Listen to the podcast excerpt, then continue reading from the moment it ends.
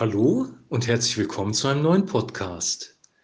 Wir lesen heute aus Lukas Kapitel 15, die Verse 8 bis 10.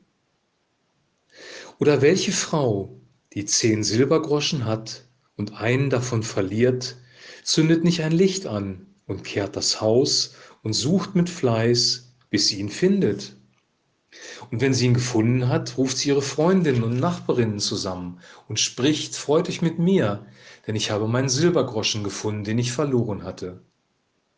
So sage ich euch, wird Freude sein vor den Engeln Gottes über einen Sünder, der Buße tut. Soweit unser Text. Das ist jetzt das zweite Gleichnis aus dem Bereich der verlorenen und gefundenen Gleichnisse und ich finde es noch viel erstaunlicher als das erste. Wir haben gestern über den guten Hirten gesprochen, der sich ähm, um ein Schaf kümmert und versucht, das Schaf wieder zur Herde zurückzubringen.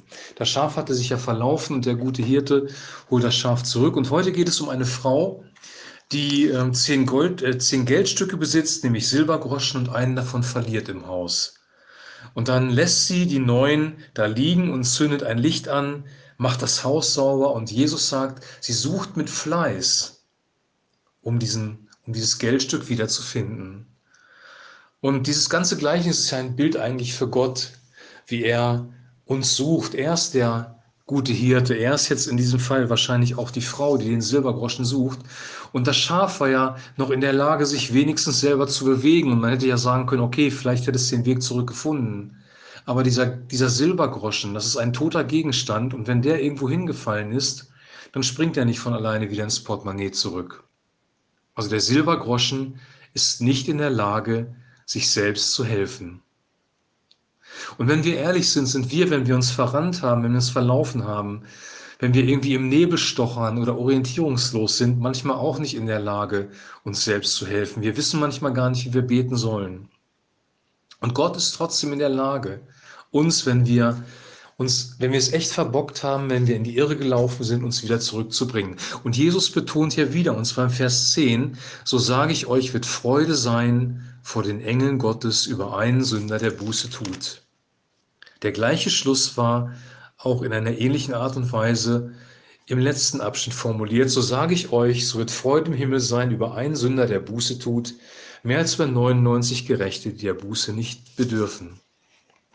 Zweimal hintereinander diese Aussage, einmal bei dem Schaf und einmal bei der Münze. Offensichtlich war Jesus das wichtig, klarzustellen, dass im Himmel, bei den Engeln und auch bei Gott Freude ist über jemanden, der, der Buße tut. Und nochmal, hier ist nicht gemeint, ähm, dass ich irgendwas abbüßen muss, dass ich eine Schuld selber bezahlen muss oder Bußleistung vollbringen muss, wie Wallfahrten, Gebete, ähm, Fasten, sondern hier geht es darum, dass der Mensch umdenkt, dass er durch die Güte Gottes, durch die Berührung mit dem Heiligen Geist erkennt, Mensch, ich bin hier völlig in die Irre gegangen.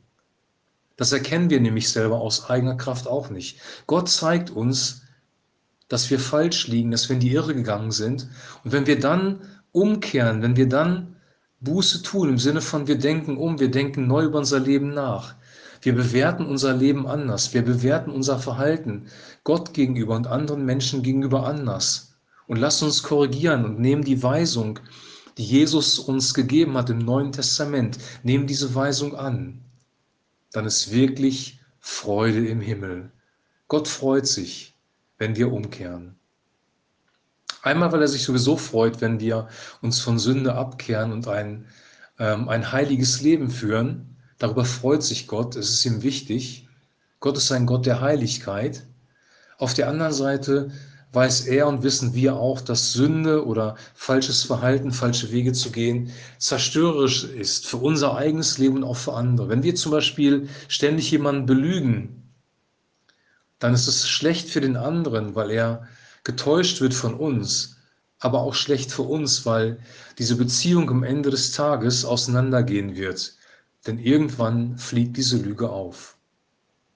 Das ist jetzt nur ein Beispiel und da kannst du jedes Beispiel jetzt nehmen, das vielleicht für dein Leben passt.